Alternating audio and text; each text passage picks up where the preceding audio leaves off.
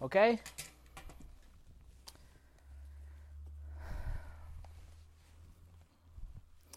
On va ouvrir la parole de Dieu ensemble dans l'évangile de Jean, chapitre 4.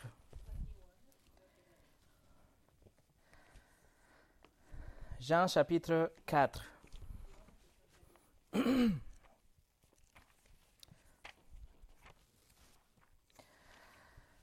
Comme vous le savez, la semaine passée, on a commencé à étudier les attributs de Dieu. Et la première chose qu'on a vue la semaine dernière, c'était que Dieu est indépendant. Nous avons étudié l'indépendance de Dieu ou la acéité de Dieu, qui décrit le fait que Dieu est complètement indépendant de tout l'univers. Il est sans aucune cause, sans aucune limite, sans aucune faiblesse. Il a, il a besoin de rien. Il est indépendant de tout. Nous avons vu qu'il est indépendant à partir de la création même. Il, est indépendant dans sa propre personne et on a vu aussi son indépendance à partir de son nom, le nom de Dieu. La semaine passée, nous avons traité cette, cet attribut, cette caractéristique est assez étrange pour nous tous parce qu'elle est contraire à toute logique. Il n'y a, a rien qui se ressemble à l'indépendance de Dieu dans notre, dans notre monde qu'on voit, notre monde d'aujourd'hui. Cela nous montre que Dieu, le Dieu de la Bible, il est vraiment en dehors de notre limite, qu'il est bien au-dessus de notre degré universitaire, qu'il est bien plus profond que toute expérience qu'on peut avoir, et il est bien plus fort que n'importe quel caractère de la mythologie qui ait été jamais imaginé. Le Dieu de la Bible est vraiment grand, au-delà de tout ce qu'on peut penser. Mais malheureusement, pour beaucoup de personnes et même pour beaucoup de chrétiens, le Dieu qu'ils vénèrent, c'est un Dieu trop petit.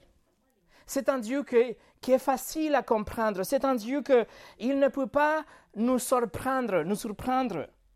Il ne peut pas surcharger ou accabler ou étonner à quelqu'un avec ses caractéristiques. C'est un Dieu qui est petit un Dieu qui ne transcende pas, qui ne dépasse pas les hommes, qu'en fait, il est, presque, au même un homme aussi. Alors tous ces gens-là, ils vivent dans une religiosité, dans un état de sous-estimation du vrai Dieu. Et c'est pour ça que nous sommes en train d'étudier les attributs de Dieu, parce que nous voudrons que notre vision de Dieu soit une vision grande que notre vision de Dieu augmente, que notre louange de Dieu s'intensifie beaucoup.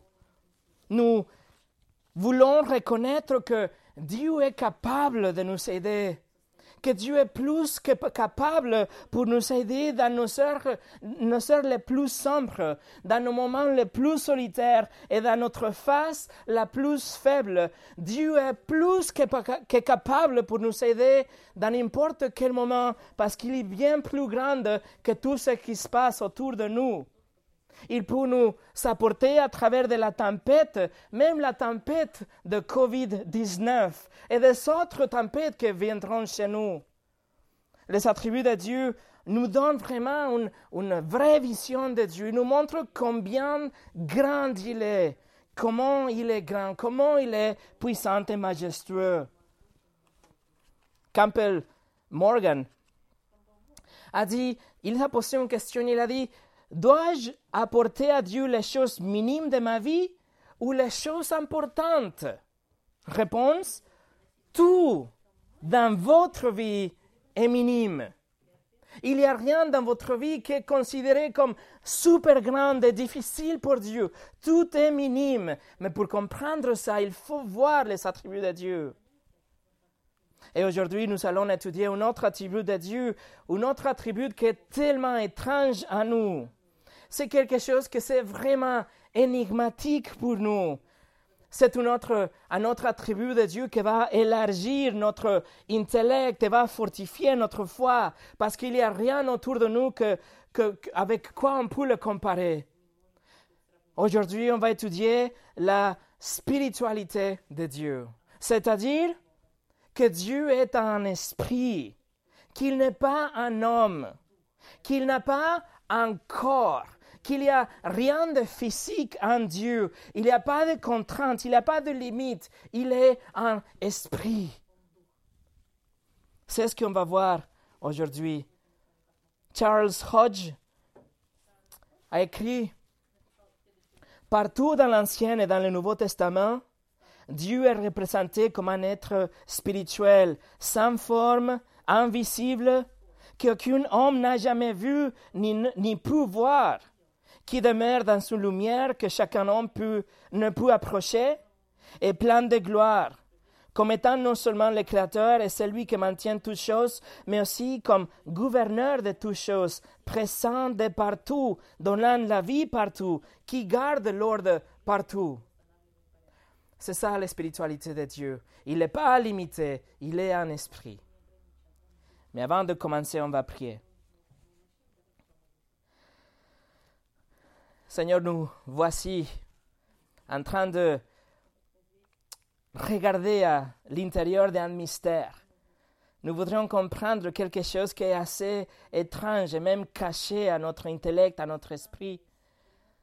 Seigneur, je te demande que tu nous ouvres aujourd'hui notre intellect notre foi même pour comprendre la spiritualité comme ton attribut, le fait que tu es un esprit, que toute perception qu'on a jusqu'à présent de toi, que toute représentation qu'on a dans notre tête aujourd'hui soit effacée par cette étude, la vérité de ta personne comme, comme un esprit, et qu'on puisse voir les grandes conséquences et les grandes ben, euh, le bénéfice qu'on peut avoir dans cette réalité et en, en connaissant cette réalité.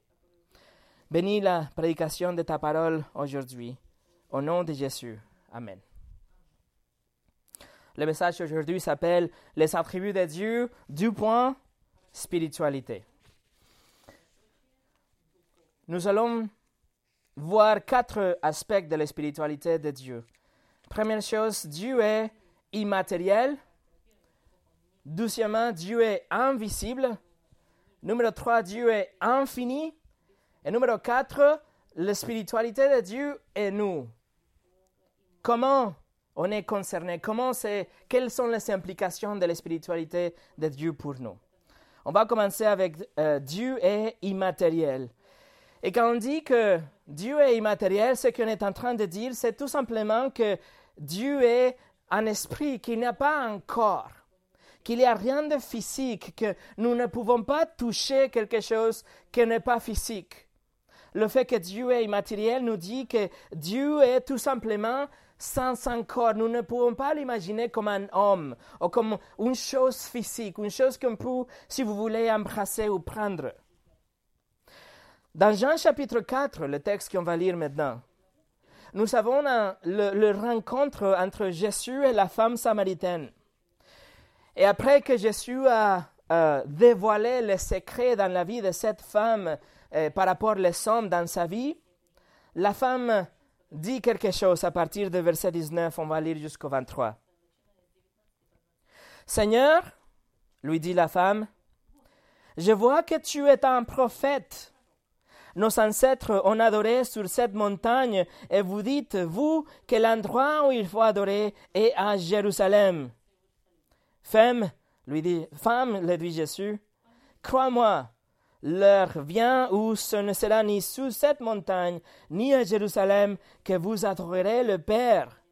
Vous adorez ce que vous connaissez pas, vous que, que, vous ne connaissez pas. Nous adorons ce que nous connaissons, car le salut vient de Juifs. Mais l'heure vient, et elle est déjà là, où les vrais adorateurs adoreront le Père en esprit et en vérité. En effet, ce sont là les adorateurs que recherche le Père. Comme vous le savez, les Samaritains étaient des gens qui étaient à moitié juifs, donc ils s'étaient méprisés par les Juifs, ils s'étaient considérés comme une, une, race inférieure, une classe inférieure, ils s'étaient considérés comme des impurs ou des métis. Mais tous les deux, les Samaritains et les Juifs, ils reconnaissaient que Dieu avait donné, que Dieu avait euh, euh, commandé qu'il aille un lieu spécial de culte pour qu'ils puissent se rassembler et louer le Seigneur. Le juif, d'un côté, il reconnaissait tout l'Ancien Testament, tout le livre que vous savez dans votre Bible comme l'Ancien Testament, c'était le texte des Juifs. Mais le Samaritain, il reconnaissait que les cinq premiers livres de Moïse, les cinq premiers livres de la Bible. Et donc, les, les Juifs euh, louaient à Dieu à Jérusalem, mais le Samaritain, il louait le Seigneur dans cette montagne à, à Samarie. Ils ont décidé de louer le Seigneur là-bas parce que Abraham avait euh, construit le tout premier hôtel, hôtel là à Sechem. Alors la femme samaritaine s'approche à Jésus avec ce conflit dans le verset 20. Elle dit, mais tous les pères, tous les patriarches, Abraham, Isaac et Jacob, ils sont loués Dieu ici dans cette montagne, mais vous les Juifs, vous dites qu'on doit rentrer à Jérusalem pour le faire. Et Jésus répond en disant que, en fait, les deux lieux, les douze endroits avaient devenu obsolètes. Pourquoi? Parce que Dieu il n'est pas attaché à, un certain endroit. Il n'est pas attaché à, un lieu en particulier pour qu'on puisse le vénérer. Nous pouvons louer le Seigneur à Jérusalem, à Samarie, mais aussi à Paris, à Shanghai et à Rio de Janeiro. En fait, Jérusalem et le temple, ils seront détruits 40 ans après ce texte. Et c'est pour ça que je suis dit, ce n'est pas le lieu que c'est important. Dans le verset 23, il dit que c'est plutôt l'attitude qui compte. Nous pouvons louer le Seigneur n'importe où dans la planète, mais ce qui compte, c'est l'attitude de notre cœur. Jésus dit en esprit et en vérité. En esprit, ça veut dire qu'on ne doit pas louer le Seigneur avec une attitude externe, juste avec des traditions ou avec des choses euh, euh, pour faire semblance, comme une façade, mais avec l'attitude de cœur qui est correcte, avec la humilité, avec euh, oui, l'humilité, avec euh, euh, reconnaissant le fait que c'est lui, Dieu, que nous, nous sommes des pécheurs, qui nous donne la grâce, qu'on a besoin de lui, que nous sommes les créatures, mais c'est lui, le Dieu Tout-Puissant. Une attitude de cœur qui est correcte. Mais aussi, Jésus dit qu'on doit le louer en vérité. Et avec ça, ça veut dire qu'on doit louer le Seigneur, on doit approcher le Seigneur, Seigneur, selon la vérité. Ça veut dire selon la vérité de la parole de Dieu. Nous pouvons approcher Dieu que à travers la vérité de la parole de Dieu. Nous ne pouvons pas approcher Dieu avec un autre moyen ou par un autre moyen que ce n'est pas dans la parole de Dieu. Et nous savons que Jésus-Christ est la parole que s'est fait homme. Et tout ça, tout ça que Jésus vient d'expliquer, il a dit pour arriver au verset 24. Regardez le verset 24. Comment commence le verset 24 Dieu est esprit. Dieu est esprit. Trois mots en français, trois mots dans le grec, que c'est une déclaration stupéfiante. C'est une déclaration que c'est tellement clair celui qui avait été avec Dieu depuis toute l'éternité passée, il affirme de la façon la plus claire possible. Il dit Dieu est esprit. Et dans les Grecs, en fait, l'ordre de mots souligne le fait esprit. Le mot esprit, c'est souligné toute la phrase est emphatique. C'est quelque chose que Jésus dit avec, une, euh, avec certitude avec autorité. C'est quelque chose qu'on doit bien comprendre. Jésus dit, Dieu est esprit. C'est-à-dire que nous ne, il ne faut pas douter. Il ne faut pas chercher ailleurs. Il ne faut pas aller chercher plus loin la réponse. Dieu est esprit. Ne le théorisez pas, n'essayez même pas de l'imaginer. Jésus dit clairement, Dieu est esprit.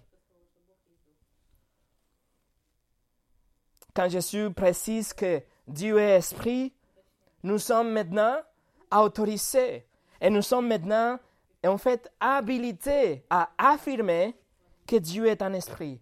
Nous avons une compréhension claire de la nature de Dieu, de l'essence de Dieu, nous pouvons maintenant savoir comment est Dieu physiquement.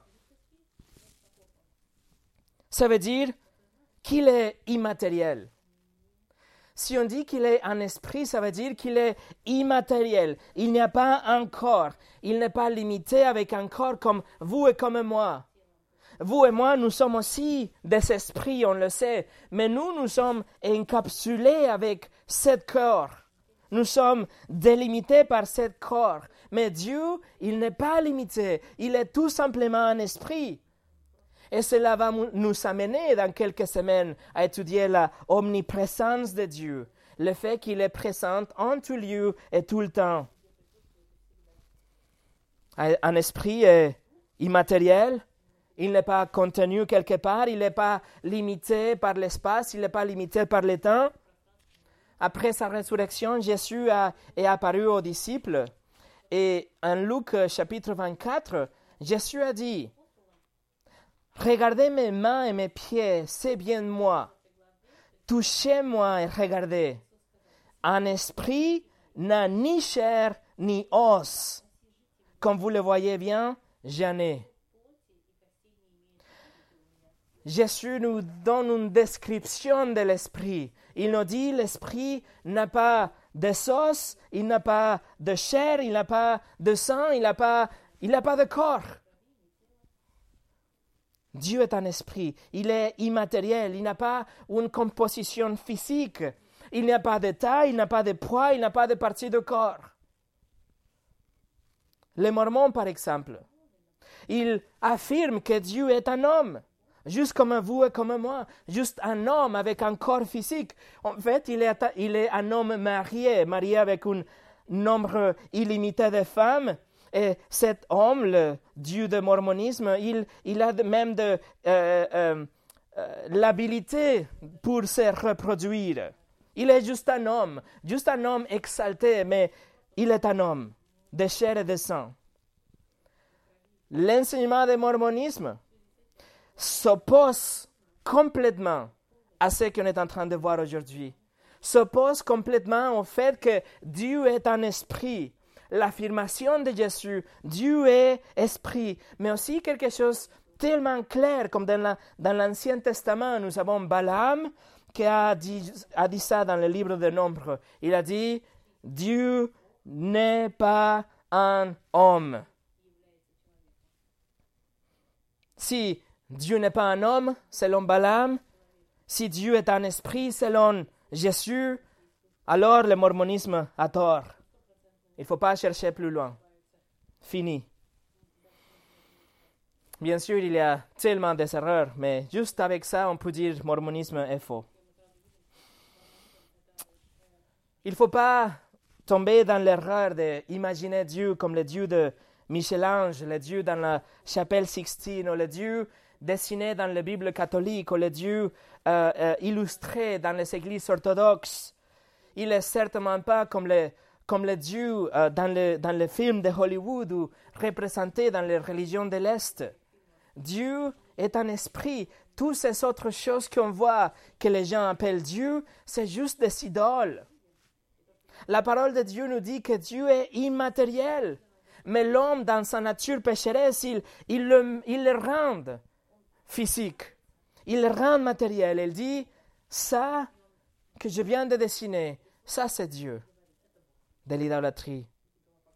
C'est pas étonnant que le douzième des dix commandements interdit la représentation et fabrication des idoles, mais en même temps, si on va fabriquer des idoles, si on va représenter des idoles, tout ça commence dans la tête, dans l'imagination. Le douzième commandement dit, dans le livre d'Exode, verset 4, tu ne te feras pas de sculpture sacrée, ni de représentation de ce qui est en haut dans le ciel, en bas sur la terre et dans l'eau plus bas que la terre. Alors Dieu n'a pas de corps, Dieu ne peut pas être représenté. OK?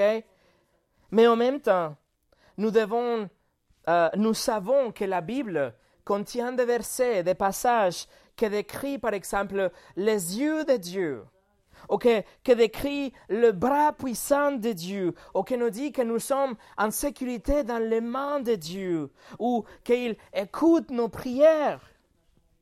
Mais toutes ces, toutes ces choses, toutes ces occurrences, nous devons comprendre qu'il s'appelle de anthropomorphisme, c'est-à-dire que Dieu utilise de, de, parties humaines pour décrire quelque chose, pour pouvoir avoir, pour pouvoir euh, euh, se relationner, pour qu'on puisse comprendre qu'est-ce qu'il veut dire avec ce qu'il dit.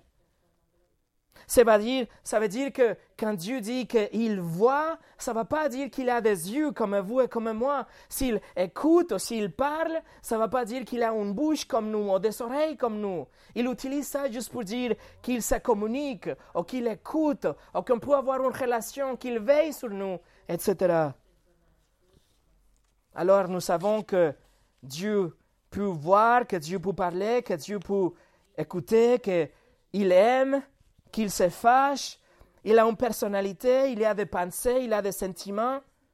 Dieu a une volonté, Dieu a de pouvoir qu'il utilise quand il veut.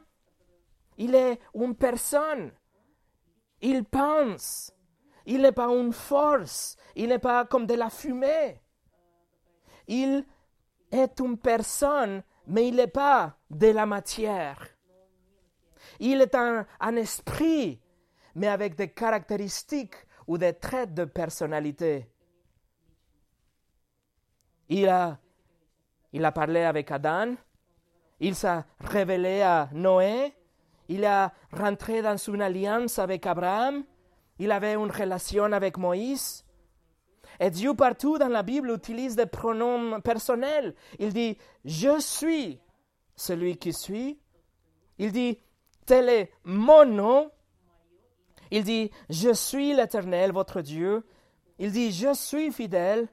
Il dit, fais appel à moi quand tu es dans la détresse, je te délivrerai. En fait, tout dans la Bible nous confirme que Dieu est un esprit, mais un esprit avec des traits de personnalité. Il est un, esprit, mais il est personnel. Il a une relation, il a une conscience, il a un intellect avec des émotions et volontés. C'est pour ça le livre de la Genèse nous dit que Dieu nous a créés dans son image, parce que ces attributs qui sont communicables, il a partagé avec nous.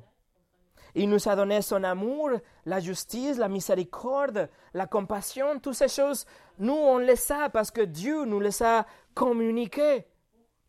Nous avons tous, nous avons tous ces attributs d'une façon limitée et imparfaite. Dieu les a d'une façon parfaite et infinie.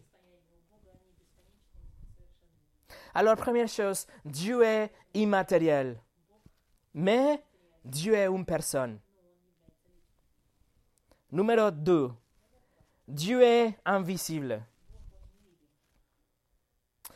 Alors à quoi ressemble un esprit? Réponse, c'est facile. Il ne se ressemble pas. Il est invisible. Un esprit est invisible. Tournez au Jean chapitre 1, juste quelques pages à gauche. Jean chapitre 1.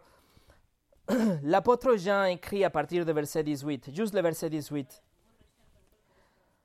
Il écrit Personne n'a jamais vu Dieu. Dieu le Fils unique, qui est dans l'intimité du Père, est celui qui l'a fait connaître. Alors Jean écrit que personne n'a jamais vu Dieu. La Bible atteste que Dieu a Dieu s'est révélé ou il a montré quelques caractéristiques de lui-même. Il a donné quelques, quelques aperçus par ici et par là, quelques manifestations de, de lui-même au cours de l'histoire, mais jamais d'une façon complète. Parfois, Dieu est représenté, il se représente lui-même ou il se manifeste lui-même dans une lumière glorieuse. D'autres fois, il se représente avec de feu, comme dans le euh, euh, buisson ardent de la semaine passée, on a vu. Ou avec une voix, comme dans le baptême de Jésus, il est une voix. Des autres fois, c'était en fait Christ, la douzième personne de la Trinité, qui d'une façon préincarnée, il est descendu pour avoir une relation ou faire quelque chose parmi les gens. Par exemple, nous avons Adam dans le jardin d'Éden, nous avons Abraham et Sarah, nous avons Isaac et Jacob. Même Jacob, il a lutté contre Dieu toute la nuit. Nous avons Moïse et Josué. Nous avons les trois amis de Daniel quand ils étaient dans une fournaise. Nous avons Esaïe et nous avons Ézéchiel dans des visions. Et bien sûr, nous avons l'apôtre Jean dans le livre de l'Apocalypse. Et toutes ces occurrences nous montrent une certaine mesure de Dieu. Il nous donne un coup d'œil de Dieu, un aperçu de Dieu, une manifestation de Dieu, mais jamais dans sa plénitude ou sa totalité. Comment pouvons-nous savoir ça? Parce que Dieu lui-même l'a dit dans l'Exode 33. Dieu a dit, l'homme ne peut me voir et vivre. L'homme mourrait à cause de la sainteté dévorante, flamboyante, explosive, dramatique de Dieu. La sainteté de Dieu par rapport à notre méprisable et affreuse et sale nature pécheresse. On exploserait le, second même que Dieu choisirait d'apparaître pleinement devant nous. C'est pour ça que personne n'a jamais vu Dieu parce que sinon nous serons tous morts. Narcisse Pro l'a dit, il est fondamental que Dieu soit invisible et sans forme. En plus, si Dieu, si Dieu devait manifester sa gloire en une forme que nous pourrions voir, sa pureté divine détruirait les êtres humains pécheurs. Et pourtant, Christ révèle Dieu il apporte l'invisible et le visible ensemble d'une manière qui n'a ni parallèle ni analogie. Regardez le verset 18 encore une fois.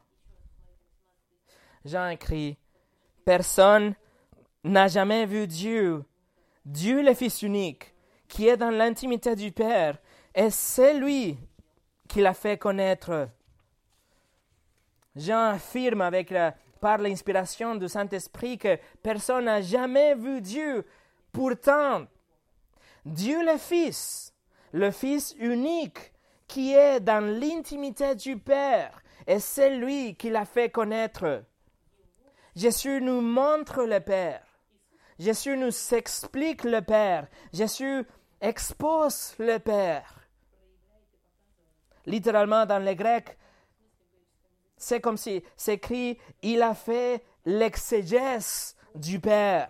Dieu, prend le mot exagèse pour dire, on va expliquer la parole de Dieu, on va faire de l'exagèse. On va expliquer la Bible. Alors, Jésus a fait l'exagèse du Père. Il a expliqué le Père ou exposé le Père quand il était ici sur la terre. Et il, est, il était capable de faire ça, il a été capable, et le seul capable pour pleinement révéler Dieu, parce que lui, il est Dieu. Jésus est Dieu, et étant ensemble avec Dieu le Père depuis l'éternité passée, il était capable de nous montrer comment est Dieu. Le verset 18 nous dit, celui qui est dans l'intimité du Père que c'est mieux traduit comme il était au sein du Père. Cela nous décrit un degré d'intimité, un degré d'amour, de, connaissance à l'intérieur de la Trinité, une relation qui était parfaite. Et donc, jouissant de cette unité parfaite, une relation parfaite avec Dieu le Père et Dieu le Saint-Esprit, dans un moment dans l'histoire, dans un moment de temps, Dieu le Fils est devenu visible, imprenant encore humain. Regardez le verset 14 du chapitre 1. Et la parole, Dieu le Fils, s'est fait homme. Elle a habité parmi nous. Plein de grâce et de vérité, et nous avons contemplé sa gloire, une gloire comme celle du Fils unique venu du Père. Le Fils est plus que capable, est le seul moyen pour connaître Dieu. C'est le seul capable pour nous montrer comment il pense, qu'est-ce qu'il veut, qu'est-ce qu'il dit, qu'est-ce qu'il haïsse, quelle est sa volonté, quels sont ses plans, qu'est-ce qu'il aime. Dans Jean 6, Jésus, encore une fois, il a dit, euh, c'est que personne n'a vu le Père. Personne n'a vu le Père, sauf celui qui vient de Dieu. Lui, il a vu le Père, en parlant de lui-même. Alors la seule façon de voir le Père invisible, c'est en regardant le Fils visible. En Jean 14, Philippe demande à Jésus, il dit, Jésus, montre-nous le Père. Et Jésus répond, Si vous me connaissiez, vous connaîtrez aussi mon Père. Et de maintenant, vous le connaissez et vous l'avez vu. Est-ce que vous voulez voir le invisible du Père? Regardez le visible du Fils. Il n'y a pas un autre moyen. Il n'y a pas une autre façon. Et en fait, tout autre chemin va vous mener à l'idolâtrie. Toute imagination, toute ressource, toute livre, toute conversation, toute image, toute conférence, toute vidéo sur YouTube, toute idée, toute présupposition, toute pièce d'art, toute mythe ancienne, toute post sur Facebook, tout, tout et n'importe quoi que vous dit quelque chose de Dieu est l'idolâtrie. Parce que le seul qui peut vous dire quelque chose de Dieu et la seule vérité de Dieu peut être communiquée par Dieu le Fils. Le Fils visible qui nous montre le Père invisible. C'est pour ça qu'on a vraiment besoin de la Bible pour connaître Dieu. Nous sommes complètement dépendants de la Bible pour savoir comment il est. On a déjà vu, on a étudié ensemble le psaume 19. Nous avons la création qui nous dit qu'il y a un créateur autour de nous, mais c'est seulement la Bible qui nous dit comment nous pouvons connaître ces créateurs. Et la réponse est à travers Jésus. Il n'y a pas un autre moyen. Alors Dieu est immatériel. Numéro deux, Dieu est invisible. Et numéro trois, Dieu est infini. Si Dieu est immatériel, si Dieu est invisible, s'il n'est pas limité par un corps, s'il n'est pas limité par la matière, conséquence, il est infini. Allez au, euh, au livre de Job avec moi. Job chapitre 11.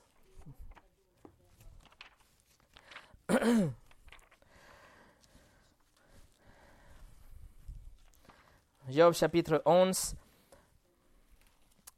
et le verset 7. Prétends-tu pénétrer les profondeurs de la pensée de Dieu? Prétends-tu découvrir ce qui touche à la perfection du Tout-Puissant? Elle est aussi haute que le ciel. Comment t'y prendras-tu? Elle est plus profonde que les séjours de mort. Comme que pourras-tu en savoir? Ces dimensions sont plus longues que la terre et plus larges que la mer. Alors Dieu est illimité. Dieu est une personne infinie dans sa présence, dans sa attributs. Si Dieu est pas limité dans sa nature, s'il n'est pas confiné, limité par la matière, alors s'il existe indépendamment de toutes les limites, alors sa plénitude, tout Dieu, tout Dieu entièrement imprègne toute partie, tout lieu de l'espace et tout moment dans le temps. Et comme je dit tout à l'heure, cela, nous, nous amènera à l'omniprésence dans quelques semaines le fait que Dieu est infini. Mais nous pouvons aussi voir l'infinité de Dieu en étudiant ses attributs. Nous pouvons dire, par exemple, quand on dit que Dieu est parfait, ce que nous voulons dire, c'est que Dieu, est, Dieu a une moralité infinie. Quand on dit que Dieu est omnipotent, on veut dire qu'il a un pouvoir infini. Quand on dit que Dieu est éternel, nous voulons dire qu'il y a le temps infini. Quand on dit que Dieu est omniscient, nous voulons dire que Dieu a la, connaissance infinie. Quand on dit qu'il est omniprésent, on veut dire que sa personne, sa présence est au-delà de l'espace, elle est infinie, etc. Tout ce que Dieu est est infini. Il est infini dans sa perfection, infini dans sa durée de vie, il est éternel. Tout ce que Dieu est est sans limite. Dieu n'a aucune limitation. Quand on dit aujourd'hui que telle personne est riche, par exemple, et on dit que cette personne, il a une richesse illimitée, nous savons que ce n'est pas vrai. La richesse est énorme, mais elle n'est pas illimitée. Il y a une limite quelque part. Quand on dit que nous avons Internet sans limite ou illimité, où les appels de notre portable ils sont illimités, nous savons que ce n'est pas vrai non plus. Il y a une limite quelque part, même si la limite est grande, il est, il est quelque part au-delà de normal. En fait, nous utilisons mal les mots illimités, les mots euh, infinis, parce que illimité, infini décrit seulement Dieu c'est du monde ne peut décrire quelque chose à part Dieu. Il ne peut pas décrire quelque chose qui existe déjà limité à l'intérieur de l'espace ou à l'intérieur du temps. Nous ne pouvons pas utiliser ces mots pour décrire, par exemple, l'énergie. Nous ne pouvons pas utiliser ça pour dire qu'il y a un nombre illimité de grains de sable dans la mer ou des étoiles dans l'univers. Non, le nombre est énorme. Mais il y a une limite, ce n'est pas illimité. Nous pouvons savoir aujourd'hui quelle est la taille du Soleil. La taille du Soleil est énorme, mais ce n'est pas illimité. Nous pouvons savoir combien d'oiseaux il y a aujourd'hui sur la planète, à peu près. Nous pouvons savoir à peu près le point de la Terre. Nous pouvons savoir combien d'eau il y a dans les océans aujourd'hui, à peu près. Les nombres, encore une fois, ils sont énormes, mais ils ne sont pas illimités.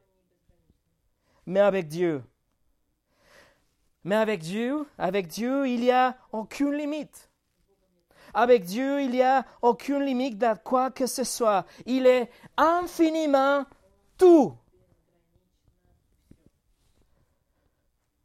Et W. Tozer a dit, il n'existe rien qui soit illimité. À part Dieu, et rien d'infini si ne c'est Dieu. Dieu existe par lui-même et est absolu. Tout à, tout à part de lui est relatif et dépendant.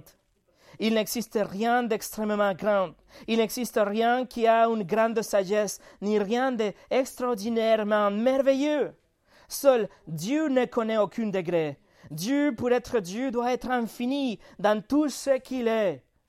Il ne doit avoir aucune frontière, aucune limite, rien qui l'arrête, rien qu'il ne peut affranchir. Lorsque vous pensez à Dieu, à quoi que ce soit sur Dieu, vous devez penser dans l'infini sur Dieu. Quand on dit que Dieu est infini, nous voulons dire aussi qu'il est illimitable. Il possède cette capacité de illimité. Ça veut dire il ne peut pas être confiné, il ne peut pas être délimité par quelque chose ou pour quelqu'un. Si vous pensez que ça c'est trop difficile pour comprendre, si vous pensez que vos pensées ne peuvent pas atteindre telle compréhension de l'infinité, vous n'êtes pas tout seul. On, va aller ensemble au psaume 145. Le roi David méditait dans ces choses. Psaume 145, et regardez le verset 3. L'Éternel est grande est digne de recevoir toute louange. Sa grandeur est insondable. David se sent incapable. Il est inapte, inadéquat pour vraiment comprendre Dieu. Il est infini, sa grandeur, la grandeur de Dieu est infinie, il est dehors la portée de David, il ne peut pas comprendre. Toutefois, ce sentiment d'indignité de David n'était pas une raison pour lui pour, être, euh, pour euh, tomber dans le mécontentement ou dans le désespoir. Au contraire, David a compris qu'il ne peut pas comprendre Dieu. Et ça a poussé son cœur à la louange. Et alors, il continue le psaume. Regardez, verset 3, David est accablé par la grandeur de Dieu, mais à partir de verset 4 jusqu'au 13, il loue le Seigneur à cause de ses attributs. Verset 4, que chaque génération célèbre tes œuvres et proclame ton extraordinaire façon d'agir. Je dirai la splendeur glorieuse de ta majesté. Je chanterai tes merveilles, on parlera de ta puissance redoutable, et je raconterai ta grandeur. On proclamera le souvenir de ton immense beauté, bonté. On célébrera ta justice. L'Éternel fait grâce. Il est rempli de compassion. Il est lent à la colère et plein de bonté. L'Éternel est bon envers tous. Sa compassion s'étend à tous ses œuvres. Toutes tes œuvres te loueront, Éternel, et tes fidèles te béniront. Ils diront la gloire de ton règne, ils proclameront ta puissance pour faire connaître aux ta puissance et la splendeur glorieuse de ton règne. Ton règne est un règne éternel et ta domination subsiste dans toutes les générations. Voilà la reconnaissance, la reconnaissance de Dieu immatériel, la reconnaissance de Dieu invisible, de Dieu infini, pousse notre cœur, il nous amène à la louange, il nous, nous amène vite à fléchir notre genou dans l'adoration quand on comprend l'infinité de Dieu, le fait qu'il est, immatériel, qu'il est un esprit, le fait de comprendre ça nous donne de la révérence envers Dieu, le, respect envers Dieu. Et notre louange devient une, une grande louange pour un grand Dieu. Nous ne sommes pas en train de louer le tout petit Dieu qui fait rien qu'on peut le garder dans une boîte, qu'on peut facilement le comprendre. On est en train de, de, louer le, Dieu infini. La reine la plus grande, la, la chorale la plus grande, l'orchestre la plus grande ne seront jamais assez pour louer le grand Dieu, le Dieu infini. Toujours va, nous serons des petits, des petits, euh, des gens limités, tout ça, mais grâce à que notre Dieu est infini, grâce à qu'il est transcendant, nous pouvons rester dans toute sécurité qu'il est tout-puissant, qu'il est excessivement séparé de la création, que rien qui se passe dans la terre va jamais avoir un effet négatif sur Dieu. Ça veut dire, mes amis, qu'il est infiniment au-delà de nous au-dessus de nous. Et comme il est tellement grand et tellement séparé de la création, s'il ne s'était pas révélé lui-même à nous, nous ne saurions pas et nous ne comprendrions pas comment il est. Mais heureusement, Dieu ne nous laisse pas dans l'ignorance. Il nous révèle la vérité de lui-même. Il nous donne la parole de Dieu. Il nous donne son Fils pour pouvoir vraiment voir les dieux invisibles. Donc, nous pouvons aujourd'hui connaître Dieu. Nous pouvons savoir comment on peut venir à lui, comment on peut être réconcilié avec lui, malgré le fait qu'il est infini et que nous sommes juste tous finis et faibles. Nous pouvons comprendre Dieu. Les choses qu'il a révélées, nous pouvons les comprendre parce qu'ils ont été expliqués, exposés par le Seigneur Jésus. Thomas Leblanc a dit ça. Dieu est si grand que jusqu'à ce que Christ vient révéler le Père, la divinité se perdait dans son propre infini pour l'homme. Celui qui essaye de naviguer sur un océan infini doit revenir à son point de départ et ne pourra jamais passer à l'autre bord. C'est pourquoi les anciens philosophes discutaient sur la nature divine, déconcertés par leur propre ingéniosité, ont dû confesser qu'ils ne comprenaient rien sur Dieu, si ce n'est qu'il est incompréhensible. Sans Christ, l'homme ne peut que trouver qu'il ne peut jamais trouver Dieu. Sans Christ, l'homme ne peut trouver qu'il ne peut jamais trouver Dieu. Et pour finir, la spiritualité de Dieu en nous. Comment est-ce que la spiritualité de Dieu nous affecte? Qu'est-ce qu'on peut appliquer dans notre vie? Je vous donne quatre points. La première chose qu'on a déjà vue, c'est que la spiritualité de Dieu nous amène à une louange beaucoup plus profonde et beaucoup plus sincère, une dévotion plus réelle parce que nous comprenons que Dieu est au-delà de tout ce qu'on peut imaginer. Deuxièmement, le fait qu'il est immatériel nous permet de le louer, nous permet de venir à lui dans la prière en tout lieu, dans n'importe quel endroit. Nous avons lu tout à l'heure que Jésus a dit à la femme samaritaine que ce n'était pas en Samarie, ce n'était pas en Jérusalem qu'on doit aller pour connaître Dieu ou pour avoir une relation avec lui. Non. Nous le rencontrons n'importe où, mais dans notre cœur. Nous le rencontrons dans notre cœur, dans la sincérité de notre cœur, en venant à lui dans ses conditions c'est-à-dire à travers le Seigneur Jésus-Christ et à travers de sa parole. Quand vous venez à Dieu, quand vous louez Dieu en esprit et en vérité, comme Jésus a dit, esprit et vérité, le salon de votre appartement devient plus majestueux que la cathédrale de Notre-Dame. Troisièmement, le fait qu'il est invisible nous rapproche nous, nous amène près du Seigneur Jésus-Christ, parce qu'il est le seul qui peut vraiment nous révéler comment est Dieu. C'est seulement lui à travers qui on peut comprendre qu'est-ce qu'il veut Dieu, qu'est-ce qu'il souhaite de moi, qu'est-ce qu'il demande de moi et qu'est-ce qu'il me donne aussi en retour. Évidemment, et en conséquence, nous nous rapprochons plus de sa parole, parce que sa parole, c'est le seul moyen pour connaître le Fils, pour connaître le Père. Nous nous approchons de la parole pour connaître le Fils visible que nous montre le Père invisible. Et finalement, le fait qu'il est infini nous rend humbles. Écoutez comment le mot infini donne une nouvelle perspective à votre salut. Il y a deux mille ans, le Dieu infini il est devenu fini.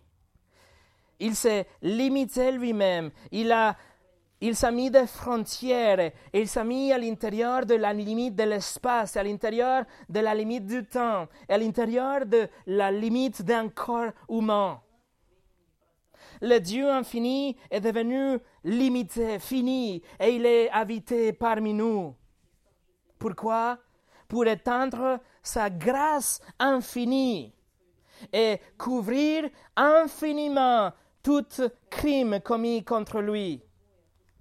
Sa justice infinie demande que toi, tout péché soit payé.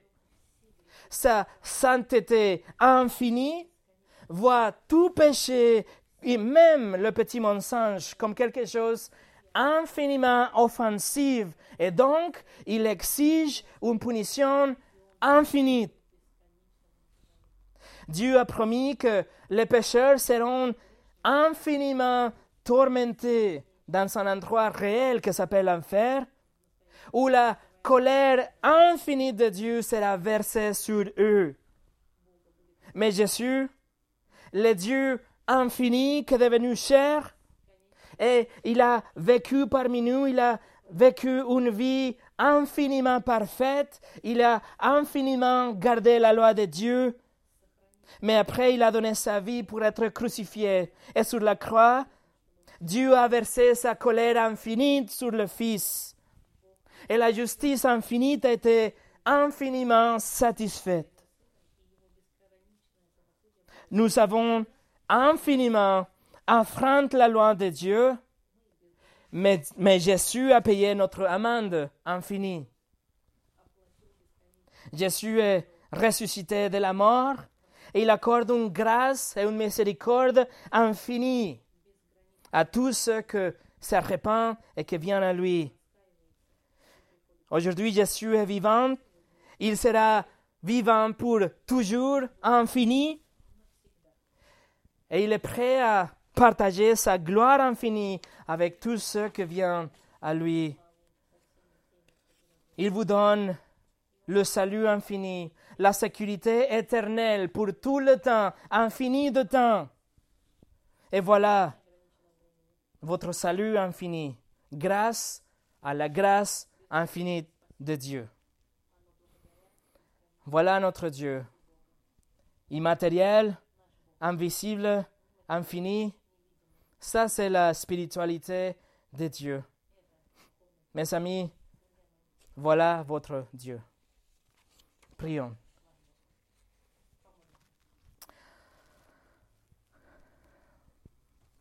Seigneur, tout ce que on peut dire, c'est merci pour avoir choisi de te révéler à nous tous et nous donner ta parole pour pouvoir comprendre tous ces concepts et tous ces attributs que même s'ils sont au-delà de notre intellect et notre capacité, euh, nous donnent une idée de, la grandiosité de ta personne et la grandiosité, majestuosité et pouvoir de ta personnalité et tes attributs. Seigneur, je te demande que cette étude de la spiritualité de Dieu soit quelque chose que puisse nous aider à saisir beaucoup plus la, la grandiosité de notre salut et la miséricorde que tu as eue pour nous sauver de nos péchés. Qu'on ait cette uh, idée de la spiritualité de Dieu comme l'encre, comme, comme le rocher qui va nous soutenir dans le moment difficile dans la vie. Qu'on puisse savoir que le Dieu invisible, même si on ne le voit pas, il est là. Et qu'on peut courir à te voir et nous rencontrer avec toi n'importe où dans notre vie, dans notre, autour de nous, mais juste à travers de ta parole, qu'on puisse venir vers Jésus, à Jésus pour te connaître et avoir une relation avec toi. Au nom de Jésus. Amen.